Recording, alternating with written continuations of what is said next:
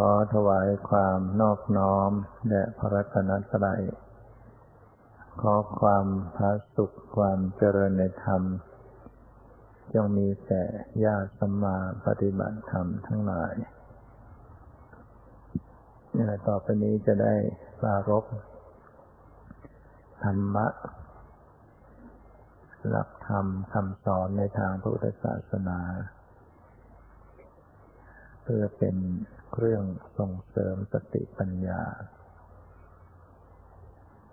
ในการประพฤติปฏิบัติธรรม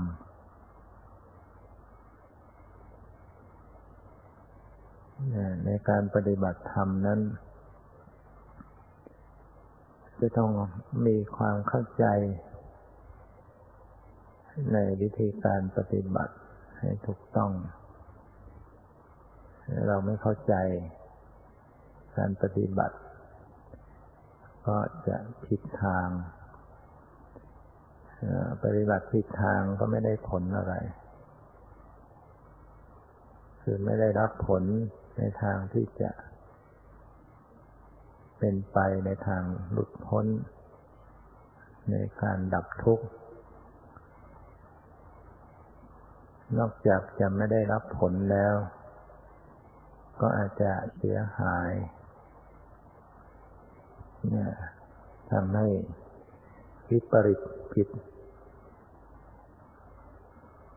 ปกติไปก็มีได้ฉะนั้นต้องทำความเข้าใจให้ท่องแท้ ในการประพฤติปฏิบัติ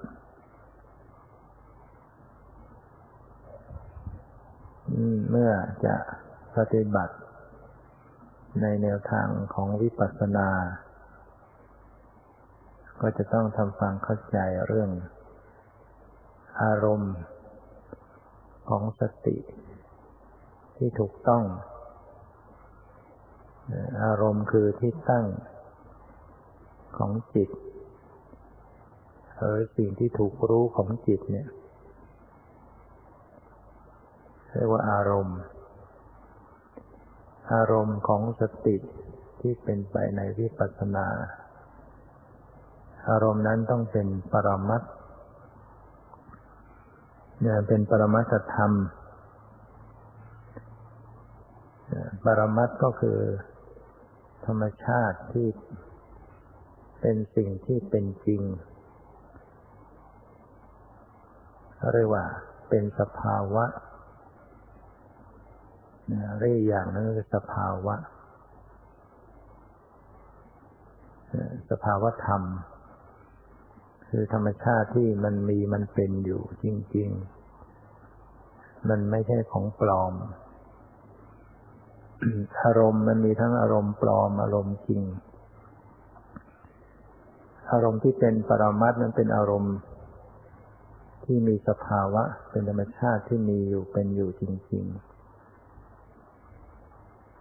ส่วนอารมณ์ปลอม ก็คือพวกบัญญัติอารมณ์ บัญญัติคือสมมุตินั่นก็เป็นอารมณ์เหมือนกัน คือเป็นที่ถูกรู้ของจิตเหมือนกัน แต่มันไม่มีสภาวะเรื่องที่ถูกสร้างขึ้นมาจาก การปรุงแต่ง จากจิตที่จดจำปรุงแต่งขึ้นมา จากสิ่งที่ไม่มี ก็ทำให้มันเหมือนมีขึ้นมาอารมณ์เหล่านั้นคือสมมติ ถ้าไม่เข้าใจอารมณ์ที่เป็นสมมติ ก็จะไปหลงอยู่กับสมมติมื่อหลงอยู่กับสมมติ ก็ไม่มีโอกาสจะรู้แจ้งเห็นจริง ไม่สามารถจะเกิดปัญญารู้แจ้งเห็นจริงได้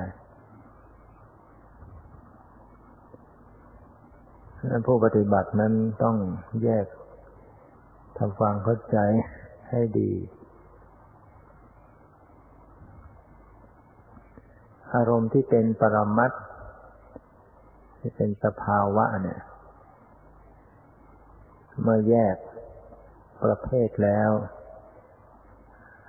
ก็มีอยู่สองประเภทใหญ่ๆ ประเภทที่ปรากฏแล้วก็เสื่อมสลายไปเท่านั้น ไม่สามารถจะรับรู้อะไรได้ สภาวะพวกนี้ ก็เรียกว่ารูป เรียกว่ารูปธรรมธรรมที่มีแต่เสื่อมสิ้นสลายไปเกิดขึ้นแล้วก็สลายไป ดับไป ไม่สามารถจะรับรู้อะไรได้เขาเรียกปรมัตธรรมประเภทนี้ว่ารูปปธรรม ส่วนอีกประเภทหนึ่ง เป็นธรรมชาติที่น้อมไปละรับรู้อารมณ์ได้ แต่ก็ไม่เที่ยงเกิดขึ้น ดับไปเปลี่ยนแปลงไป แต่ขณะที่มันเกิดขึ้นมามันก็รับรู้อารมณ์ได้ ธรรมชาติประเภทนี้ก็เรียกว่านามธรรมเนี่ยหรือเรียกย่อๆว่ารูปนาม เนี่ย ปรมัตธรรมเนี่ยเมื่อแยกออกเป็นสองประเภทใหญ่ๆแล้วก็หนึ่งก็เป็นรูปสองก็เป็นนาม ในชีวิตนี้นะทุกชีวิตเนี่ย ไม่ว่าจะเป็นชีวิตของมนุษย์ของสัตว์ของเทวดาหรือสัตว์อื่นอะไรก็ตาม ที่เป็นสภาวะที่เป็นของจริง ๆ ก็มีแต่รูปกับนามเท่านั้น นอกจากรูปจากนามแล้วก็ไม่มีอย่างอื่น ที่เป็นของจริง สมมุติความเป็นคนเป็นสัตว์อันนั้นมันเป็นเรื่องจอมปลอมชื่อภาษาที่แต่งตั้งขึ้นมาเป็นเรื่องที่สมมติขึ้นมาตั้งขึ้นมา ความหมายต่างๆ รูปทรงสันฐาน เป็นเป็นสิ่งเป็นสิ่งที่ปลอม อาศัยแก่นเนี่ยคือปรมัตมันเป็นแก่นเป็นประธาน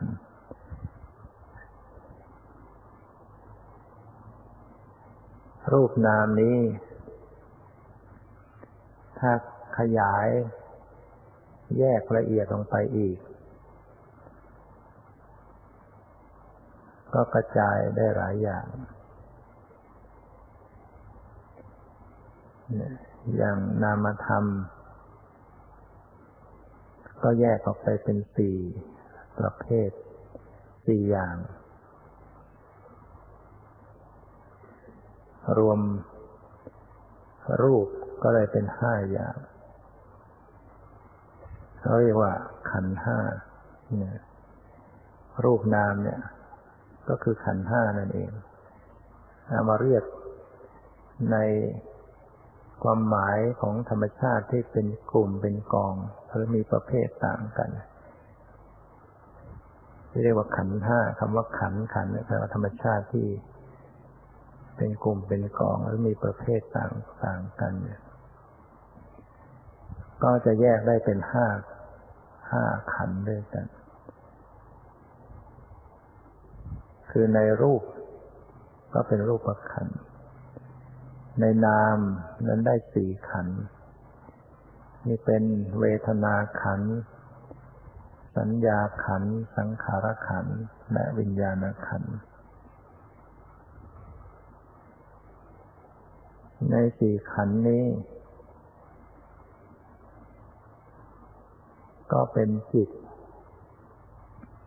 วิญญาณขันนั่นก็คือจิต ส่วนเวทนาสัญญาสังขารนั้นเป็นเจตสิกเจตสิกก็คือสิ่งที่ประกอบกับจิตเกิดร่วมกัน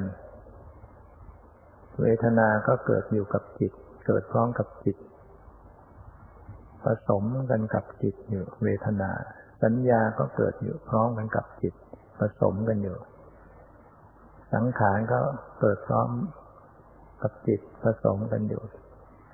พูดง่ายๆเวลาจิตมันเกิดขึ้นมาแต่ละครั้งเนี่ย มันไม่ใช่เกิดขึ้นมาตามลำพัง มันจะมีเบทนาสัญญาสังขารเกิดร่วมด้วยนี่คือคือปรมัตธรรมเห็นว่าถ้าพูดคำเดียวก็เรียกปรมัตแยกออกมาก็ เป็นรูปเป็นนาม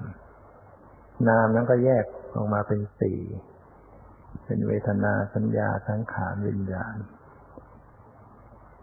เราจะแยกกระจายละเอียดลงไปอีก รูป ก็แยกออกไปเป็นสิบแปดชนิด รูปนะมีรูปมียี่สิบแปดด้วยกัน ในคนคนหนึ่งก็มียี่สิบเจ็ด ถ้าบวกผู้หญิงผู้ชายก็นับรวมก็เป็นยี่สิบแปด ส่วน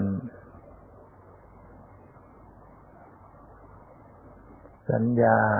สังขารเวทนาเวทนาก็ เป็นเวทนาเจตสิกธรรมชาติสวยอารมณ์ สบายกายไม่สบายกายดีใจเสียใจเฉยๆเป็นเวทนาขัน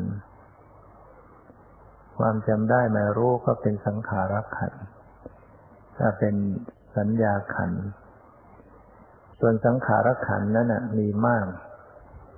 มีห้าสิบชนิดด้วยกัน ทั้งที่เป็นฝ่ายกุศลเป็นฝ่ายอกุศล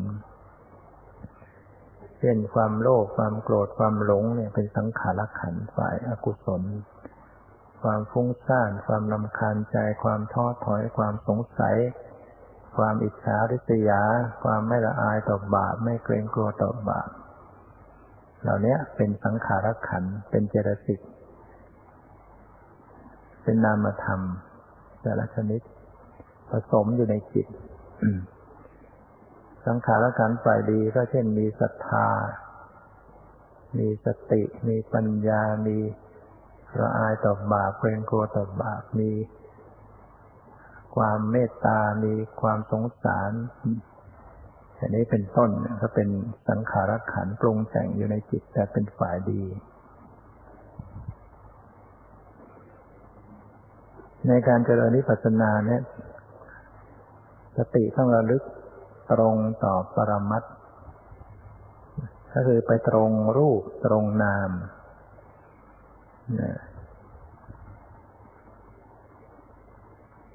รูป ในรูปยี่สิบแปดนั่นแล้วมาว่าโดยตามทวารนะตามทวารทวารตา ทวารหู ทวารจมูก ทวารลิ้น ทวารกาย ทวารใจ พื่อให้จำง่าย ทวารเขาแปลว่าประตู ประตูตาเป็นที่เข้าออกของจิต ในการไปรับ ภาพภาพสีต่างๆหูก็เป็นประตูเป็นที่ผ่านของจิตไปรับเสียง จมูกก็ถือว่าเป็นประตู เป็นที่ผ่านของจิตไปรับกลิ่น ลิ้นก็เป็นประตูผ่าน เป็นที่ผ่านของจิตไปรับรสกายประสาทก็เป็นประตู เป็นที่ผ่านของจิตไปรับโพธพารมเนี่ยคือเย็นร้อนอ่อนแข็งเงินตึง ใจก็ถือว่าเป็นมโนทวารจิตก็อาศัย ใจเนี่ยแหละผ่านไปรับรู้เรื่องราวต่างๆนึกคิดไปสู่เรื่องราวต่างๆ ฉะนั้น รูปมันก็เกิดขึ้นที่ที่ตาที่หูที่จมูกที่ลิ้นที่กายเนี่ยเกิดขึ้น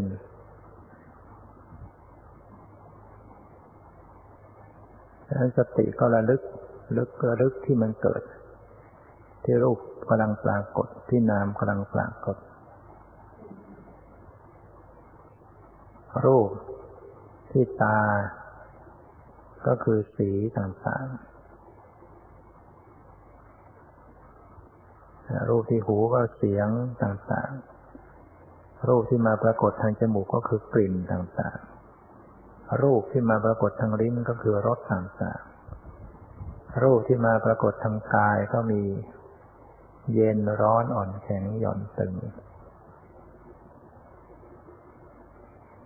รูปที่มาปรากฏทางใจก็มีเหมือนกันถ้าเป็นรูปละเอียดรูปที่รู้ได้ทางใจก็มีความละเอียด รูปน้ำรูป ความเป็นหญิงเป็นชาย รูปหัวใจ รูปชีวิตเป็นต้นนี่นี่เป็นรูปธรรมอันนี้ก็ต้องรู้ลักษณะของมันอีก ที่ว่า ลักษณะของสีเรียกว่ารูปารมณ์เนี่ยมีลักษณะอย่างไรเห็นกำหนดให้ตรงลักษณะ ลักษณะของรูปารมณ์ก็คือเพียงแค่สีต่างๆที่มาปรากฏตามตา ไม่ใช่เป็นภาพเป็นคนเป็นสัตว์เป็นรูปทรงสันฐาน ถ้าเป็นภาพคนสัตว์สิ่งของรูปทรงสันฐานนั้นไม่ใช่สีอะเป็นสมมตินะเป็นธรรมารมมาปรากฏทางใจ เสียงก็เหมือนกันที่เป็นปรมัตก็แค่ สิ่งที่มาปรากฏทางหู ถ้าไปเป็นคนเป็นสัตว์อย่างนั้นเป็นสมมติเนะ่ย เสียงแท้ๆนั่นก็คือแค่ธรรมชาติที่ดังมากระทบ ไม่มีความหมายว่าเป็นคนเป็นสัตว์อะไร ลักษณะของกลิ่นก็คือธรรมชาติที่มาปรากฏทางจมูก ถ้าเลยไปว่าเป็นกลิ่นน้ำหอมกลิ่นสิ่งนั้นสิ่งนี้นั่นเป็นสมมุติรสก็แค่ธรรมชาติที่ปรากฏทางลิ้น ไม่เป็นสิ่งของไม่เป็นอะไร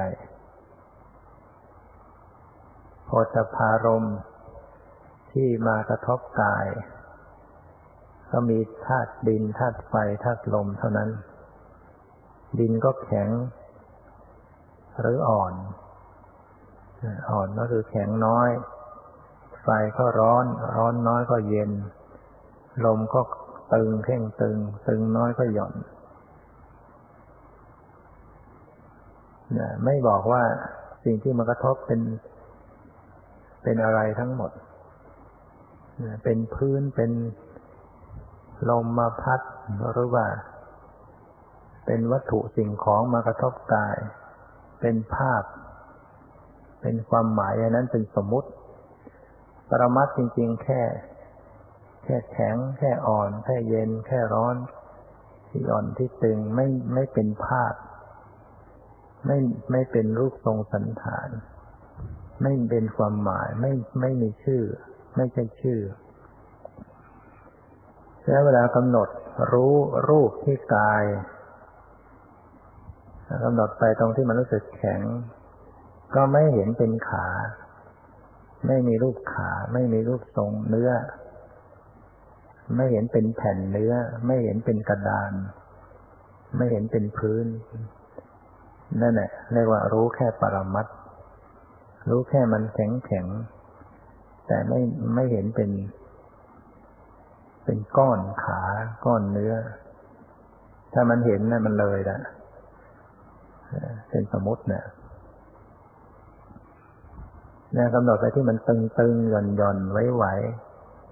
ก็รู้แค่มันตึง มันตึงตึงหย่อนหย่อนไว้ไหวกระเพื่อม ไม่เห็นเป็นเป็นแผ่นหน้าอก ไม่เห็นเป็นแผ่นหน้าท้อง ไม่เห็นว่ามันโป่งมันแฟบ มันเข้ามันออก มันยาวมันสั้น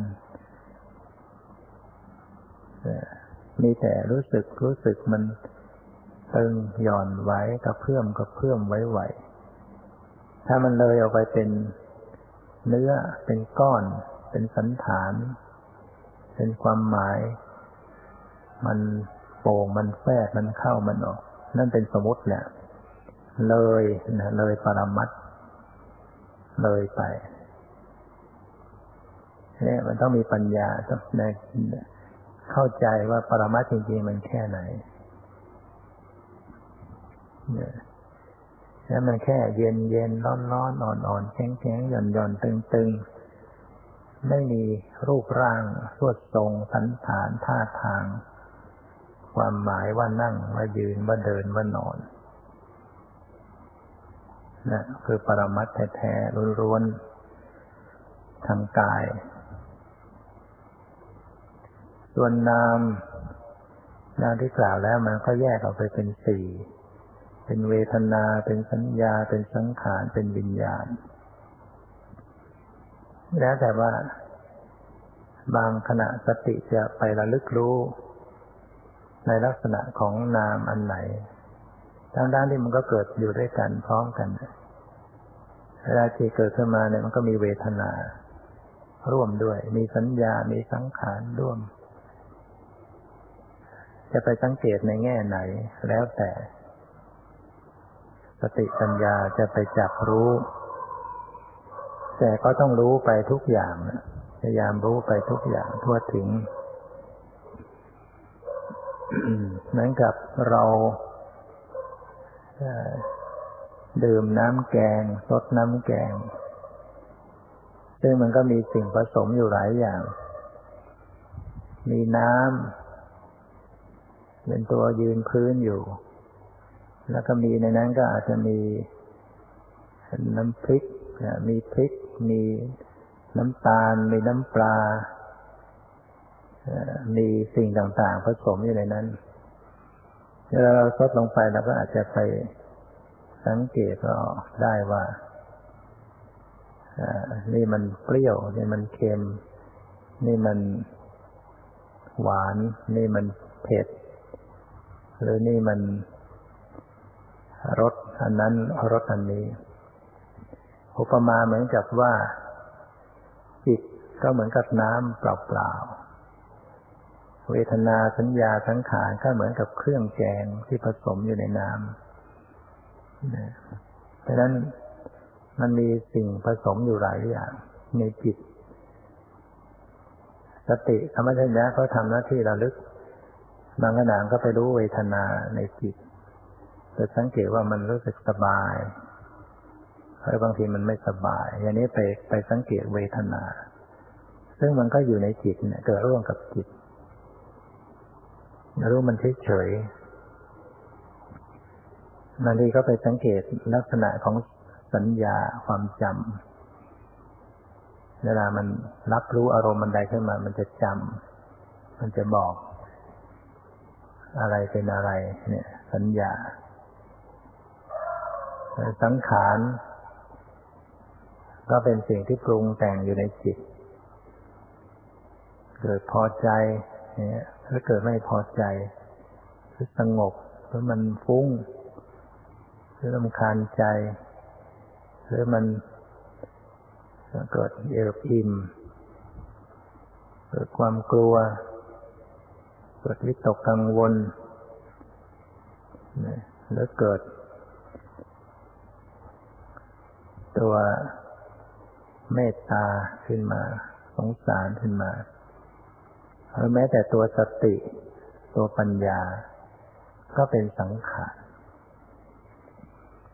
ไอ้ตัวที่ปฏิบัติการอยู่ก็คือตัวสติปัญญา แต่มันก็กลับรู้ตัวมันเอง มันก็เลยเป็นได้ทั้งเป็นทั้งตัวฝ่ายผู้รู้ เป็นทั้งขณะถูกรู้ นามธรรมต่าง ๆ เนี่ย มันเป็นทั้งผู้รู้ และมันก็เป็นทั้งถูกรู้ได้ในบางขณะก็ไปจับสังเกตจิตนะลักษณะแง่ลักษณะของจิตโดยตรง จิตเขาก็จะมีลักษณะการรับรู้อารมณ์ รับอารมณ์ รับอารมณ์ รับรู้อารมณ์เกิดขึ้นมาทุกครั้งก็รับอารมณ์แล้วก็ดับลง แล้วก็เกิดขึ้นมาก็รับอารมณ์แล้วก็ดับลง เราเรียกว่ารู้ ที่ว่ารู้ก็คือหมายถึงมันรับอารมณ์เลยรับอารมณ์รับอารมณ์รับอารมณ์รับอารมณ์รับแล้วก็ดับไป รับแล้วก็ดับไปรับก็ดับไปสติที่ไประลึกตรงจิต ก็จะเห็นว่า รู้หมดลง รู้หมดลง รู้หมดลง อย่างรวดเร็วมาก เนี่ยถ้าใครไปกำหนด มีสติกำหนดจิตได้ ก็เห็นว่า รู้หมด รู้หมด รู้หมดไปเนี่ยจะเรียกว่ารู้ลักษณะของจิตโดยเฉพาะลักษณะเขาไปรู้อาการในจิตอันนั้นคือตัวเจตสิกอาการของมันเช่นเวทนาสบายไม่สบายถือเป็นอาการ หรือพอใจไม่พอใจสงบไม่สงบเนี่ย อันนี้มันกับเครื่องแกงที่ผสมอยู่กับน้ำก็แล้วแต่ว่าจะไป ไปสังเกตอันไหนทั้งทที่มันก็เกิดร่วมกันเกิดพร้อมกัน ดับพร้อมกันมีอารมณ์มันเดียวกัน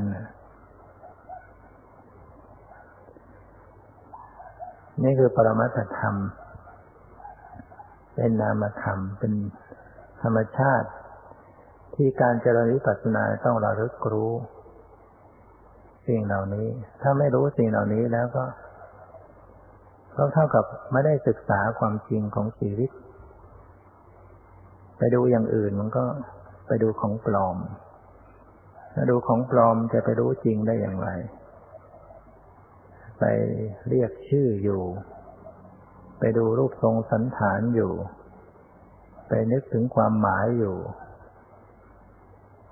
มันก็ไม่เห็นแจ้งตามความเป็นจริงได้ เพราะไม่ได้ที่ไม่ได้ดูของจริง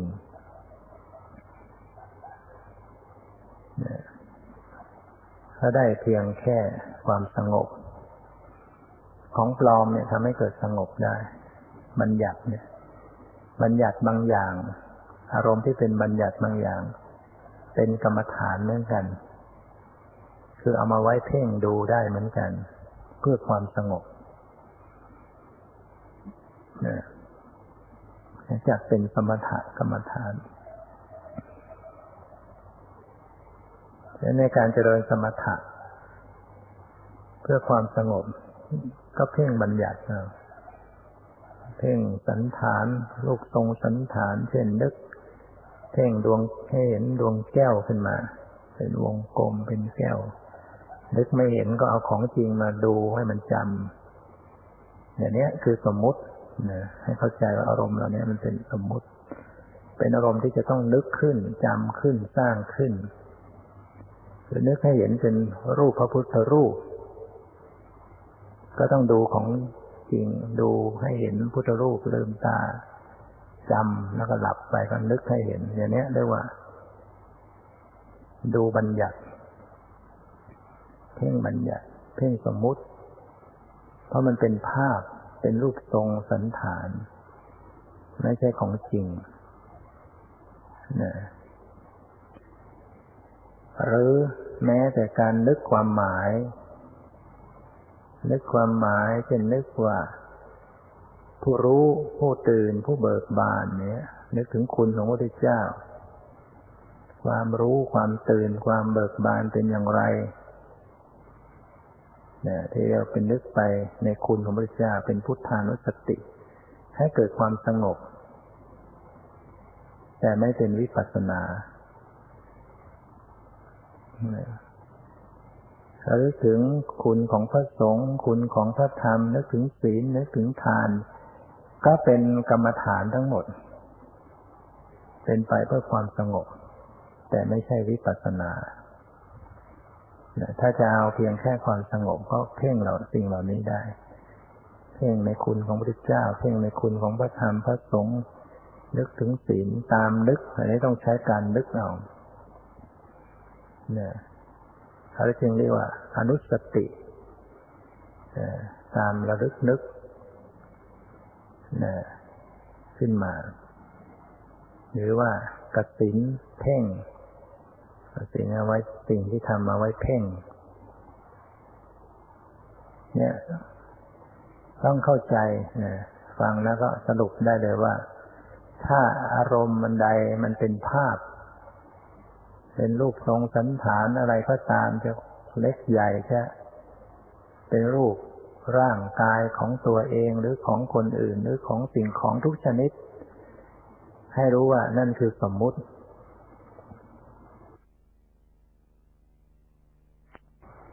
เป็นความหมายความหมายว่า อย่างนั้นอย่างนี้ว่าดีไม่ดีว่ายาวว่าสั้นว่าเข้าว่าออกว่าใหญ่ว่าเล็ก ก็เป็นสมมติ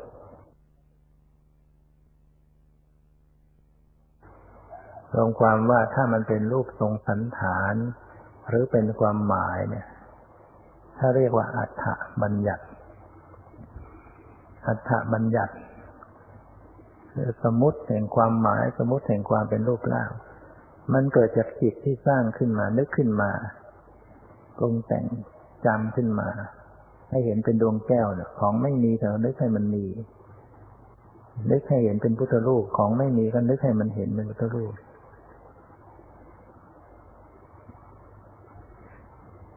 ร่างกายนี้ก็เหมือนกัน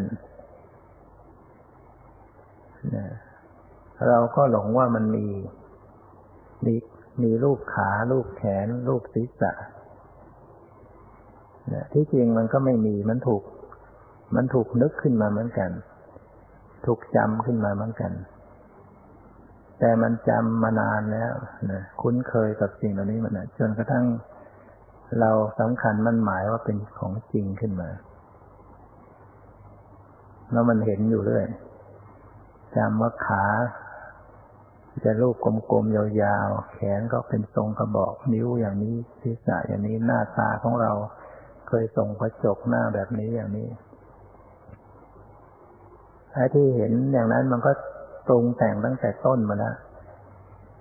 แล้วก็จำไว้จำไว้อย่างนี้บันทึกถ้ามานั่งหลับตาไม่ต้องนึกมากก็เห็น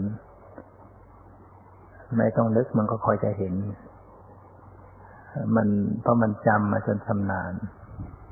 หลับตาแล้วก็ยังเห็นเป็นร่างกายตัวเองนั่งอยู่ แต่บางทีทำไปนานๆเขาชักจำเพี้ยนสิ พอมันจำเพี้ยนไป เอ๊ะ ตัวเราทำไมมันยาว มันยืด มันใหญ่ หรือขามันมันไปอย่างนั้นไปนี่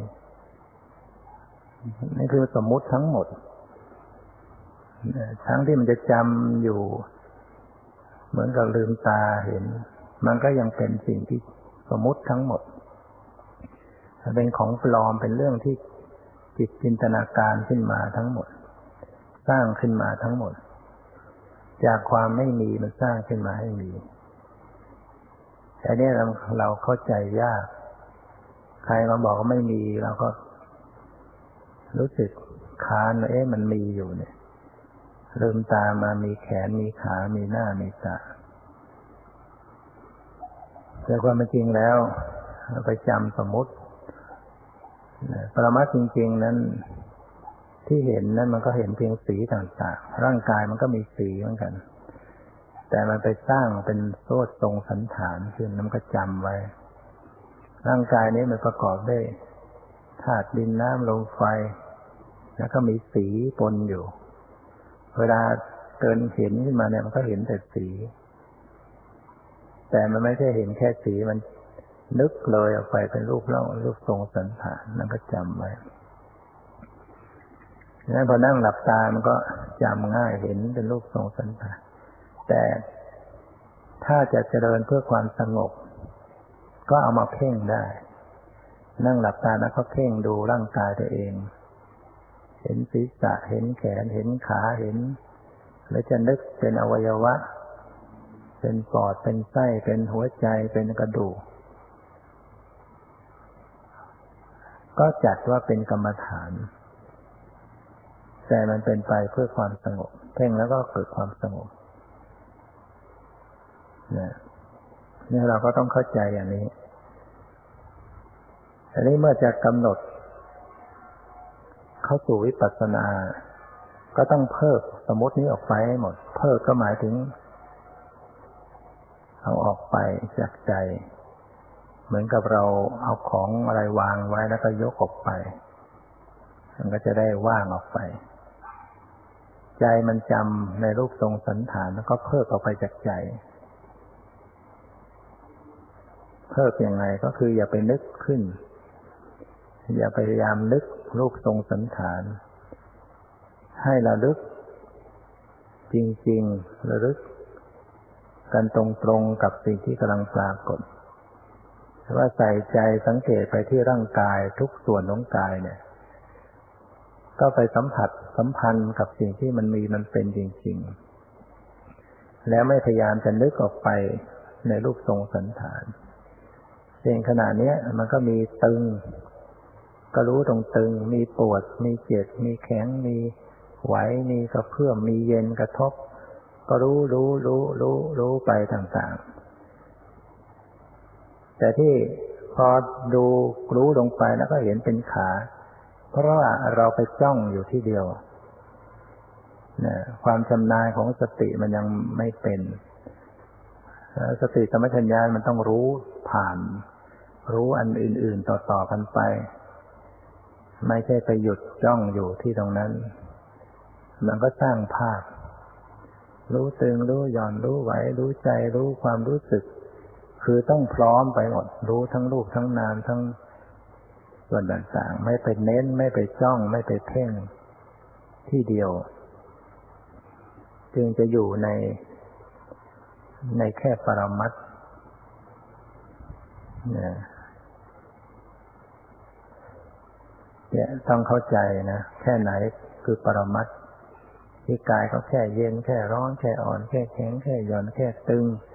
แค่รู้สึกสบายไม่สบาย อย่าให้เลยออกเป็นรูปทรงสันฐาน นอกจากว่าจะเพ่งเพื่อความสงบ จะเน้นเพื่อความสงบก็เพ่งได้ เพ่งรูปทรงสันฐาน เพ่งดูท่าทางของกาย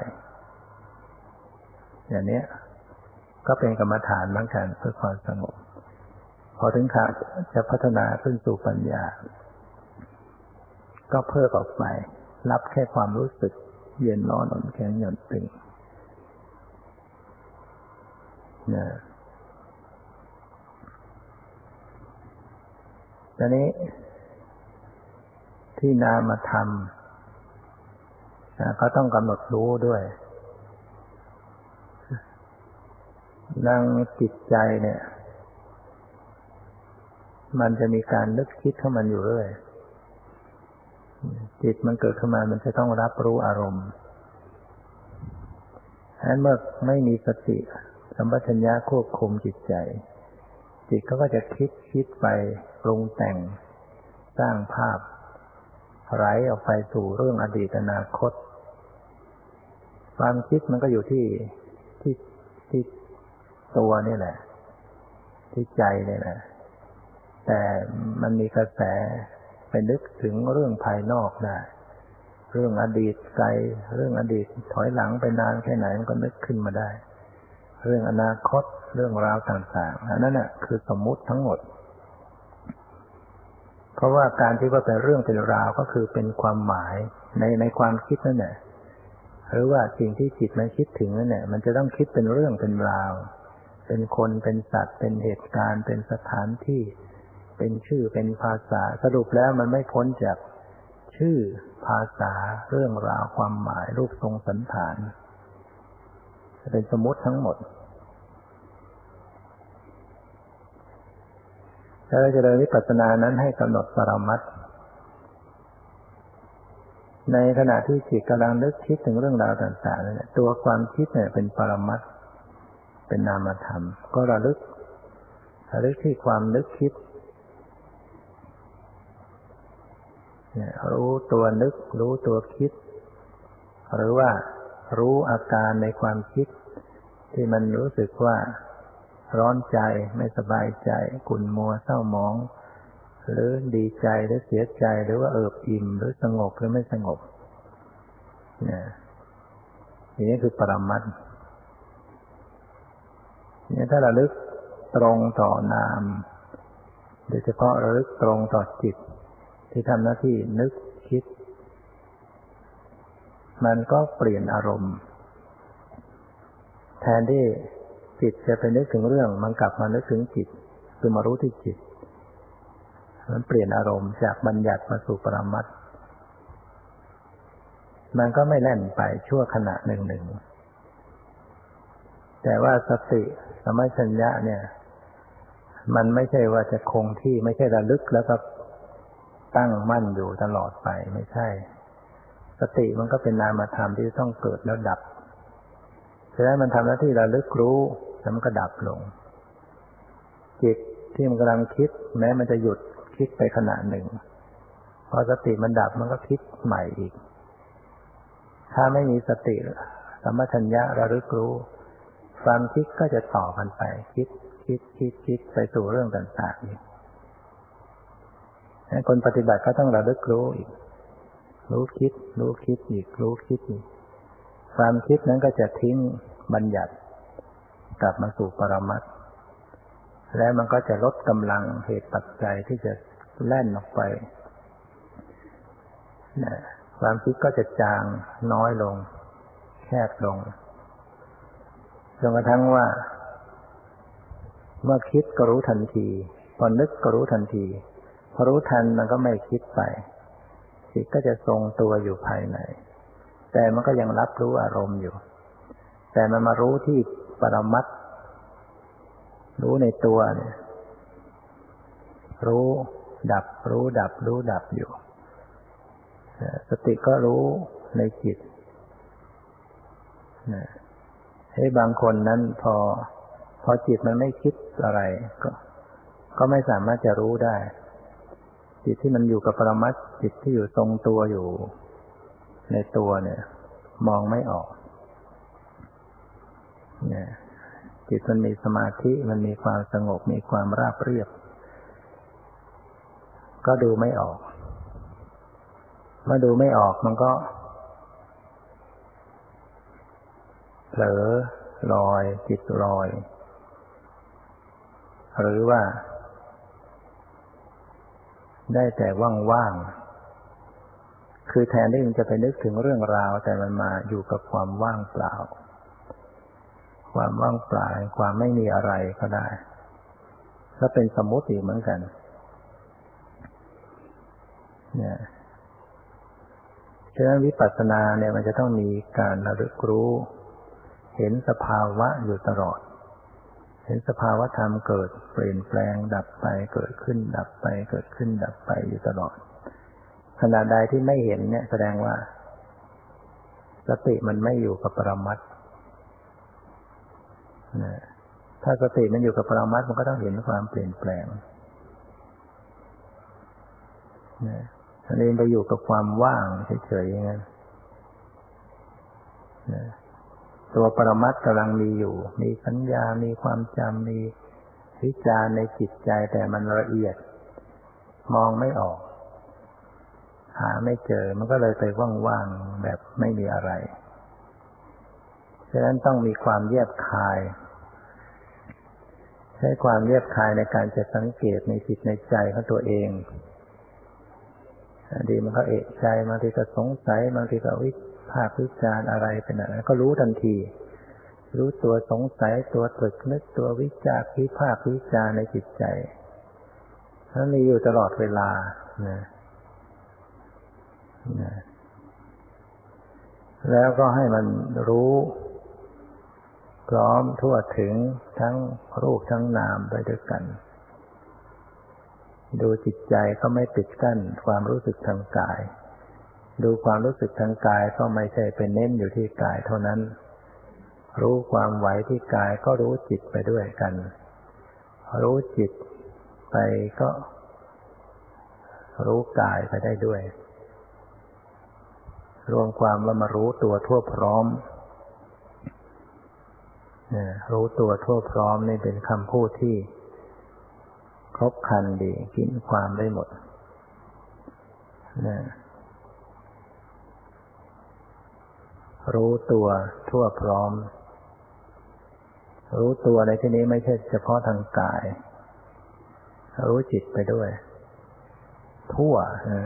ทั่วถึง ไม่ใช่เป็นเน้นอยู่จุดใดจุดหนึ่ง ทุกส่วนน้องกายแล้วก็ทุกจิต จิตใจทุกทั้งหมด ทั่วพร้อมคำว่าพร้อมคำเดียวก็ก็ หมายถึงว่า ไม่ไปจ้องทีละอย่างละอย่างอยู่ รู้ไปพร้อมกันหมดทั้งความรู้สึกทางกายทั้งจิตใจไปพร้อมๆกัน แล้วมันก็จะค่อยเห็นความต่างขณะกันเองอย่างนี้ความเกิดสลับกันเองนะตึงไว้คิดนึกรับรู้สลับสับเปลี่ยนของมัน แต่มันไว จะให้มันมาทีละชัดทีละอย่าง ทีละอย่างมันไม่ทันกิน ไม่ทันต่อสภาวะ ของธรรมชาติของปรมัตที่มันเกิดดับรวดเร็ว รูปต่างๆ มากมายนามต่างๆ เกิดดับรวดเร็วมากเนี่ยต้องรู้ไปทั้งพร้อม ๆ กันหมด แล้วก็ต้องมี การที่จะต้องรู้จักความเหมาะสมเป็นกลางพอดีนี่ยต้องมีปัญญาในการที่จะรู้ความเหมาะสม ความพอดีความเป็นกลางเตือนอยู่เสมอแล้วก็เหมือนก็มีตัวควบคุมที่จะปรับระดับ ให้มันอยู่ในระดับที่ถูกต้องเหมือนกับเครื่องยนต์ รื่องไฟฟ้าอะไรต่างๆ เขาก็ต้องมีตัวควบคุมที่จะปรับระดับ ความดันความร้อนอะไรให้มันอยู่ในระดับ ไม่ให้มันเกินไม่ให้มันหย่อนไป การปฏิบัตินี่เหมือนกันเนี่ยก็ต้องมีตัว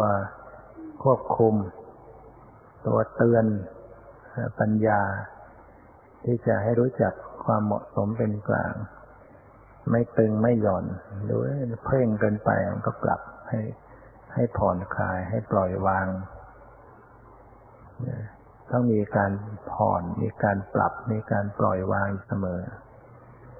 ส่วนมากมันคอยจะเกินไป เพ่งเกินไปจ้องเกินไป บังคับกดข่มก็ต้องมีตัวจัดตัวปรับ ให้เกิดภาวะ เกิดสภาวะที่ สม่ำเสมอของมันแล้วมีธรรมชาติชนิดหนึ่งที่จะเป็นตัวทำให้ธรรมชาติสม่ำเสมอกันไม่ยิ่งหย่อนกว่ากันภาษาธรรมะเรียกว่าตัวสัตตรมัชตัตตา เป็นเจตสิกฝ่ายกุศลชนิดหนึ่ง ที่จะทำให้ธรรมชาติที่เกิดร่วมกันสม่ำเสมอไม่ยิ่งหย่อนกว่ากันต้องมีปัญญาปรับ ไม่ตึงไม่หย่อนประคับประคองพอดีพอดีสม่ำเสมอ มีรู้ แต่ก็มีละไปได้กัน มีรู้มีปล่อยไปได้กัน ดูรู้ แต่ก็ไม่ยึดไว้ปล่อยก็ไม่ใช่ไม่ใช่ไม่รู้อะไร ปล่อยก็ยังรู้อยู่ รู้ก็ไม่ยึดไว้ ไม่เกาะไม่บังคับ ไม่กดไว้ มันมีความผสมกลมกลืนในที่ถูกต้องของมัน ต้องมีปัญญา สังเกตว่ามันมีล้ำกันไปไหม บังคับไหม ก็ปรับผ่อนตลอดเวลาตลอดเวลาที่เจริญสติไปเนี่ยต้องมีการจัดการกันอยู่ตลอดเวลา ต้องปรับต้องผ่อนต้องรู้ต้องละต้องระลึกกันอยู่เรื่อย เพราะมันทุกอย่างมันไม่เที่ยงมันเกิดมันดับไป มันหมดไปสติก็ดับปัญญาก็เกิดก็ดับอยู่เรื่อย ต้องประคับประคองกันอยู่ตลอดรู้ตัวทั่วพร้อมไปทั่วถึง ทั้งความรู้สึกทางกายทางจิตใจตลอดทั้งทางหู ทางตาทางจมูกทางลิ้น ถ้าสิ่งเหล่านั้นเกิดขึ้น แต่ก็ไม่ใช่ไปตั้งอกตั้งใจไปเพ่งไปหาไปค้น การปฏิบัติจริง ๆ แล้วในสุดมันก็เหมือนกับการหยุดอยู่ ไม่ได้ที่จะไปฝักใฝ่ค้นหาอารมณ์ทำแล้วเหมือนกับหยุด หยุดอยู่เฉยๆอยู่กลางๆนิ่งๆแต่ตื่นโพลงอยู่ภายใน นะไม่ใช่หยุดแบบ ไม่รับรู้อะไร หยุดในที่นี้ก็หมายถึงว่า ไม่มีการเข้าไปค้นหาฝักฝ่ายติดตามอารมณ์มีหน้าที่ปล่อยอยู่ นิ่งอยู่ เฉยอยู่ แต่รู้อยู่หยุดโดยไม่ต้องบังคับ เนี่ยมันก็เป็นปกติของมันเป็นปกติ นี่ก็กล่าวธรรมะเกี่ยวกับเรื่อง การประพฤติปฏิบัติมาก็หวังว่าคงจะเป็นแนวทางสำหรับการประพฤติปฏิบัติทั้งผู้ใหม่ผู้เก่า ก็ฟังฟังแล้วฟังอีก ย้ำซ้ำเตือน ความเข้าใจให้ยิ่งขึ้นนี่สิ่งที่เราเข้าใจแล้ว แต่ว่ามันทำจริงๆก็ลืมไปฟังบ่อยๆซ้ำๆคนใหม่ฟังก็อาจจะเข้าใจเล็กน้อย ก็ต้องไปลงมือปฏิบัติพิสูจน์แล้วก็ฟังใหม่จึงจะค่อยเข้าใจเรื่อยไป วันนี้ก็พอสมควรเกิดเวลาก็ขอสมุดจุติลงคงไว้ แต่เพียงเท่านี้ขอความสุขความเจริญในธรรมจงมีแก่ทุกท่านถืนั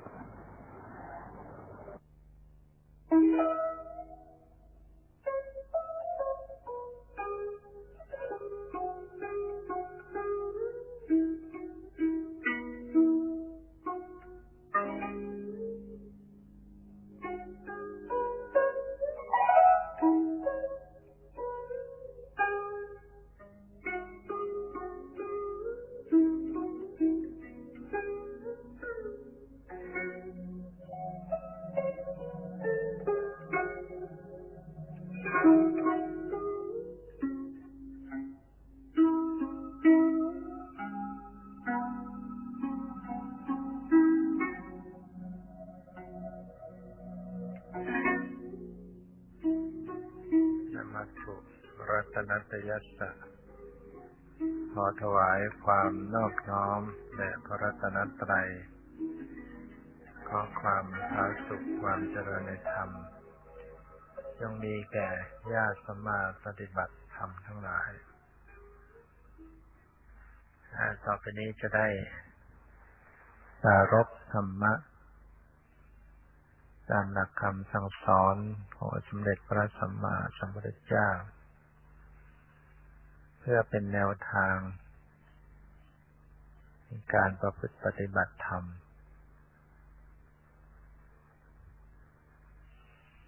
เรียกว่าวันนี้ผู้ฟังก็ประกอบด้วย หลาย หลายท่านที่ประพฤติปฏิบัติอยู่ทั้งพระภิกษุสมณเณร แม่ชีปัสิกา ก็กำลังอยู่ระหว่างการเข้ากรรมฐาน เก็บอารมณ์ แล้วก็มีญาติโยมที่มาถือศีลอุโบสถ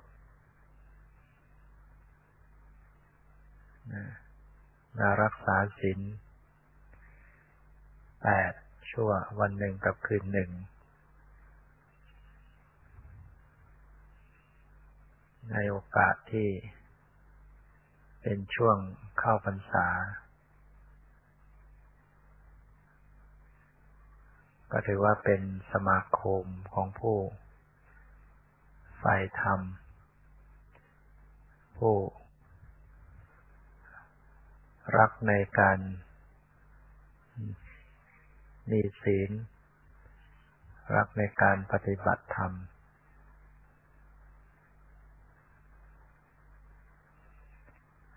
ก็จะเป็นโอกาสให้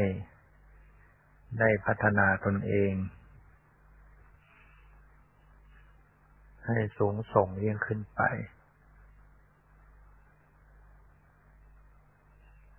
ถ้าจะกล่าวแล้วก็ถือว่า ท่านทั้งหลายนั่นเป็นผู้ที่มีบุญกุศล มีบารมีที่สะสมไว้ในอดีต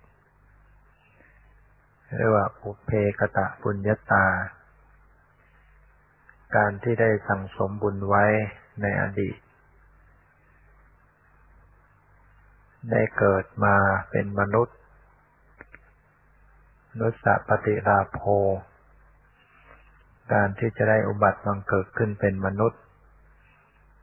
เป็นสิ่งที่หาได้โดยยากในโลกท่านทั้งหลายก็ได้มาแล้ว ได้กำเนิดมาเป็นมนุษย์จำนวนมนุษย์ด้วยกันก็มีอย่างหลายเผ่า หลายเชื้อชาติ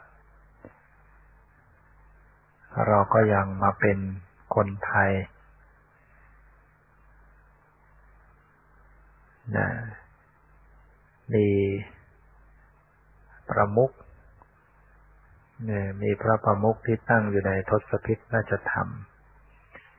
อยู่ในพื้นแผ่นดินที่เป็นประชาธิปไตย มีสิทธิเสรี ในการจะนับถือศาสนาจำนวนคนไทยด้วยกัน เราก็มาเป็นชาวพุทธ จำนวนชาวพุทธด้วยกัน เราก็เป็นชาวพุทธที่เข้าถึงเข้าถึงธรรม ไม่เป็นชาวพุทธแต่ในสัมพโนครัวเท่านั้น แต่เราเป็นชาวพุทธที่มีพุทธ มีพุทธะ หรือปฏิบัติตามคำสอนของพุทธศาสนา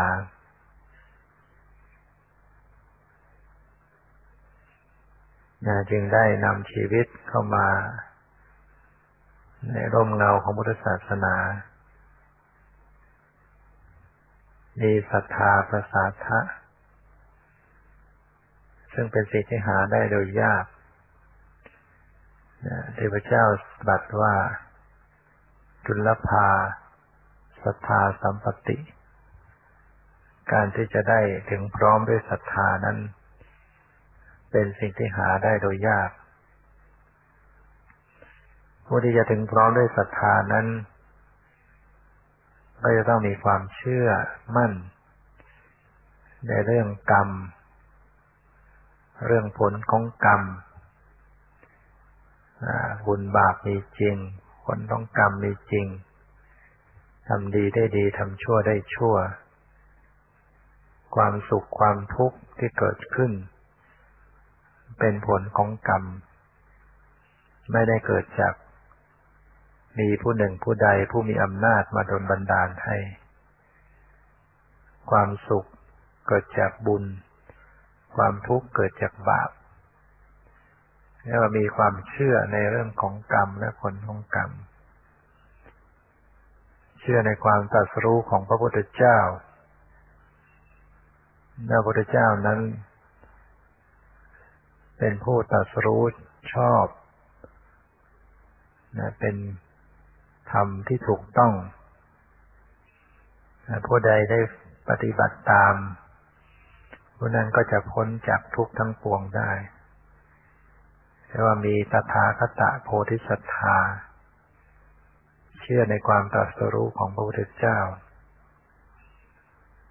ถ้าใครมีศรัทธาถึงพร้อม ก็เหมือนกับมีดวงแก้ววิเศษ คุณธรรมทั้งหลายก็จะไหลเข้ามาสู่ตนเอง ถ้าขาดศรัทธาจะแล้ว นะคุณธรรมต่างๆ ก็ดำเนินไปไม่ได้นั้นศรัทธานี้เป็นเรื่องสำคัญ ที่บุคคลจะต้องปลูกสร้างให้เกิดขึ้น ซึ่งก็เป็น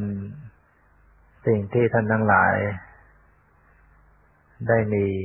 นะเป็นผู้มีศรัทธา แต่จะ